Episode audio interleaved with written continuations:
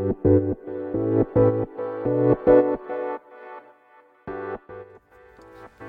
科医の10分間始まります。このチャンネルでは日本最大級のブラジリアン柔術ネットワーク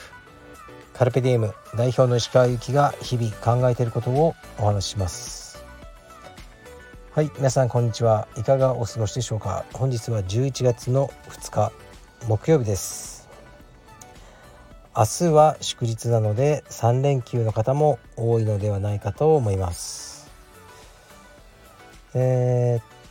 と僕は今日はまあバタバタ仕事して、まあ、コーヒー飲んだりいろいろしつつまた夕方はミーティングがありましたね一件。カルペディエムの、えー、新道場計画を今進めてらっしゃるねオーナーの方と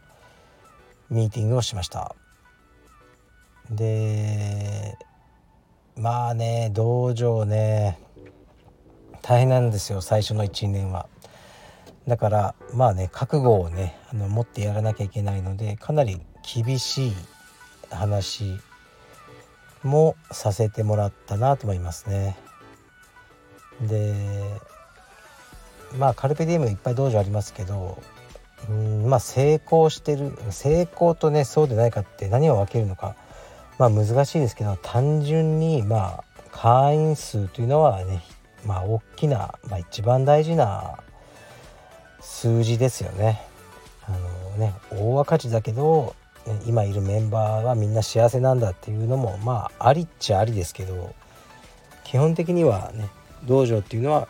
あの会員さんの数が多くないと始まらないと僕は思っていてでその面はうんかなりねシリアスにやってるかな。なんとなくお金とかそういうことに無頓着だっていうね感じで見られたがるんですよね人は。僕も含めて。いやお金とかねまあどうでもいいですよみたいな。感じに見られて僕もそういうポーズをとってることはあるかもしれませんけど実はがっつり見てますね。うん。つり見てます。まあ仕事なんでね。利益を求めるのが仕事なんで、まあ、がっつり見てるしあのー、あとやっぱ数が多い方がね道場はいいっていう信念があるのでそこですね。ちなみに福沢諭吉先生もそうだったらしいですよね。福沢諭吉先生の本とか、ね、結構読んでるんですけどまあ私はお金には無頓着とかねもうしつこいぐらい書いてあるんですよね。でもあの彼の周辺にいた人の本を読むともうとにかくがっつり経営に力を入れてたらしいですね。はい。で僕も柔術界の諭吉と呼ばれるまで頑張ります。でまあオーナーさんにはいろいろな話してでカルペディエムもまあ38個ぐらいあるのでうんいい何て言うんですかねこうまあ、成功例、失敗例って言い方にしちゃ悪いけど成功例とそうでない例っていうものを自分なりに分析することができてますね。で僕の中で成功してるなと、ね、思える道場に多いのがオーナーインストラクターですね。レストランでいうとオーナーがシェフっていう形、まあ、この形を取るとあまり大きくはできないっていうのありますね。その箱自体を。オーナーって1人だしね。あのオーナーシェフになれるのが1人だけになっちゃうので見れる範囲が限られてしまうけどやはりがっつりとあの自分でコントロールできて、ね、そのオーナーは自分のお金がかかってるので道場は成功してる例が多いですね。まあ岩崎とかあ、ね、仙台の和樹とかねマサさんとかね横浜の。そういう感じですよね。まあ、まあ、しんどいんだけど、ね、オーナーたちは自分自身にはもう相当ブラックな環境で最初の数年働いて、あのね、頑張れるので、まあ、人雇って人件費払うよりいいですよね自分が2倍働いた方がそういう感じですね。で成功例が多いなと思いますね。まあ、オーナーがいて誰かを雇ってっていうのはねなかなか難しいんですよね。温度差が出ちゃうんですよね。オーナーとインストラクターの。オーナーは焦るしでもまあインストラクターはうんその焦る理由もないというかねそんなに。でそこでギャップが生まれるってことはかなり多いですね。から僕は最近はそのギャップはもうあって当たり前と思ってそれを織り込み済みで最初から道場をやるしかないと思いますね。うんまあねあのいろんな形の道場がこれから増えていくと思うので僕としてはいろんな例があってでまあぶっちゃけね僕はもうロイヤリティを毎月1万もらうだけでそこの道場はね、まあ、せあのシステムとしてはですよ別に売り上げが1億になっても売り上げが赤字でも僕は1万しかもらわないんである意味うーん、まあ、言葉の使い方難しいけどどうでもいいって言っちゃいけないけどまああんま関係ないですねはっきり言ってその売り上げ自体は。まあでも自分うんとしては、まあ、言えば言うほど、ね、ひどいやつみたいに聞こえるかもしれないですけどいいなんか実験の場というかねそういうものになってるなって俯瞰していろいろ見て思いますね。もちろんねみんながねあの儲かってね利益が出てみんながハッピーになるのがいいんですけどそうでない場合もやっぱり生まれるわけですよね。でそのうまくいかなかった例をしっかり見て次に生かすっていうのが大事じゃないかなと思いますね。だから街でねよくあの閉店セールとか言ってあのありますよね。ああいうの見るとうんなんかグッとくるんですよね。今日はあのまあ歩いてたらいつもまあ、見てるお店があったんですけどたまに見てる洋服屋さんですね。子供服がの店が閉店セールっていう風に書かれてあって、まあ、手書きで。でまあねもう在庫売り切りたいからいろんなセールが起きてたんですね。で外にこう可愛く閉店セール今までありがとうございました。って書いてあってで小さなイラストでまあ、熊か何かね動物のイラストが書いてあったんですけどそのイラストの目の下に小さい涙がね一つ書いてあったんですよね。でそれ見てねもう本当に僕が涙溢れちゃいましたね。うーんまあ閉店っていうかまあ多分うまくいかないから閉店するんでしょうけど、うん、うまくいかないと思ってね商売始める人いないからねお金借りたりいろいろ夢を持ってね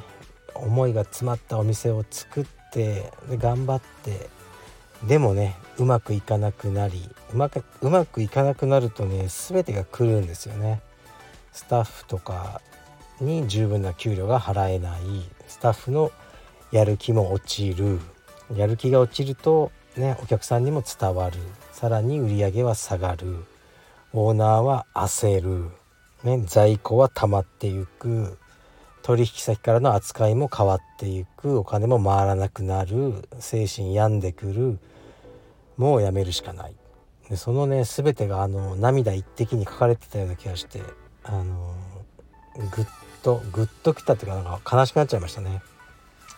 お店の数だけストーリーがあるんでねあのうんなんかまあ勝手にね全然知らない人なんですけどそのお店のオーナーのことを考えてあまあ大変なんだろうなと思ってしまいましたね。で今日はまた息子のレスリングに行ってきました。これはねもうよく行ってますよ本当に。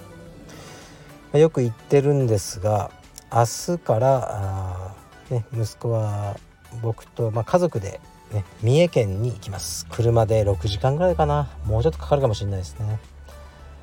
えー、と土日に開催される吉田沙保里杯に出場をするためですね。息子のカテゴリーは1年生2年生の合同でえー、っとね45人ぐらいいましたね子供が。ですからかなりの厳しいねあの、トーナメント表になってましたがまあね現実的なラインで言うと1回か2回勝てたらいいなっって思いますね。1年生と2年生って相当違うんですね僕の中で。でうちの息子は1年生なんですが、まあ、なんとか1回ね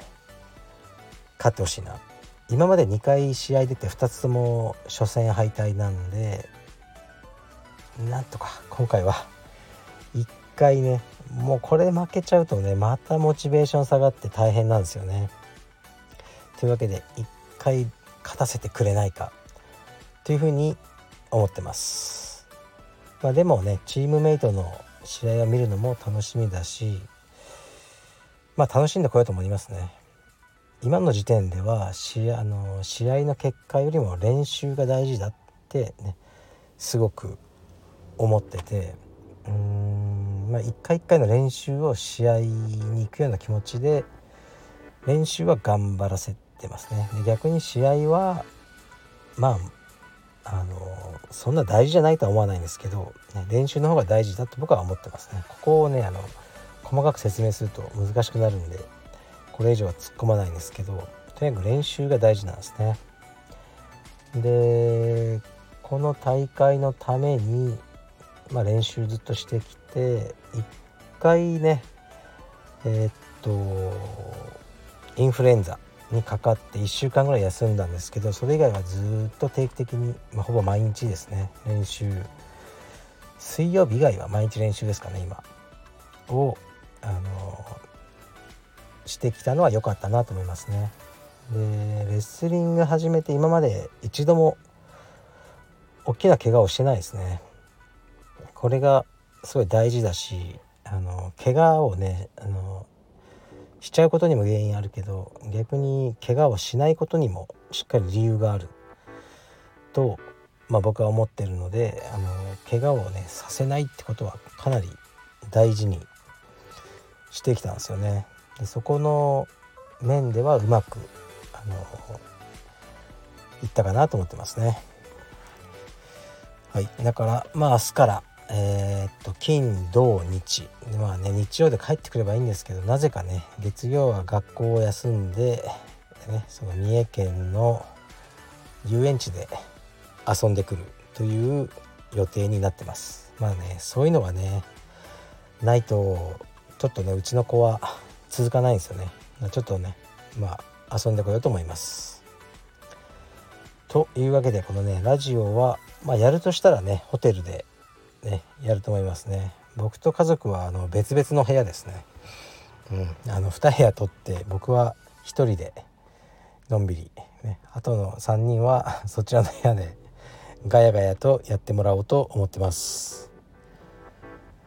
あとはそうだ宣伝告知です。オンラインストアに道着と帯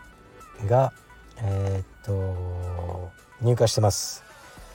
なるべく早く買ってください。もう特に帯なんですよ。帯がねなくなっちゃうと困るんですよね。で帯の入荷はまだですかっていうメールがね毎日来るんですけどもうね買っといてください。お願いです。すいません。いつ入荷するかわからないですね。いろいろ事情があって。で今いろいろと品切れになってるカルピディエムスタンダードのえー、っとね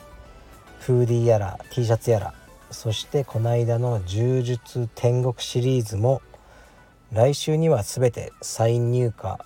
する予定ですのでこちらもよろしくお願いします。はい。じゃあ明日から三重県行ってきます。失礼します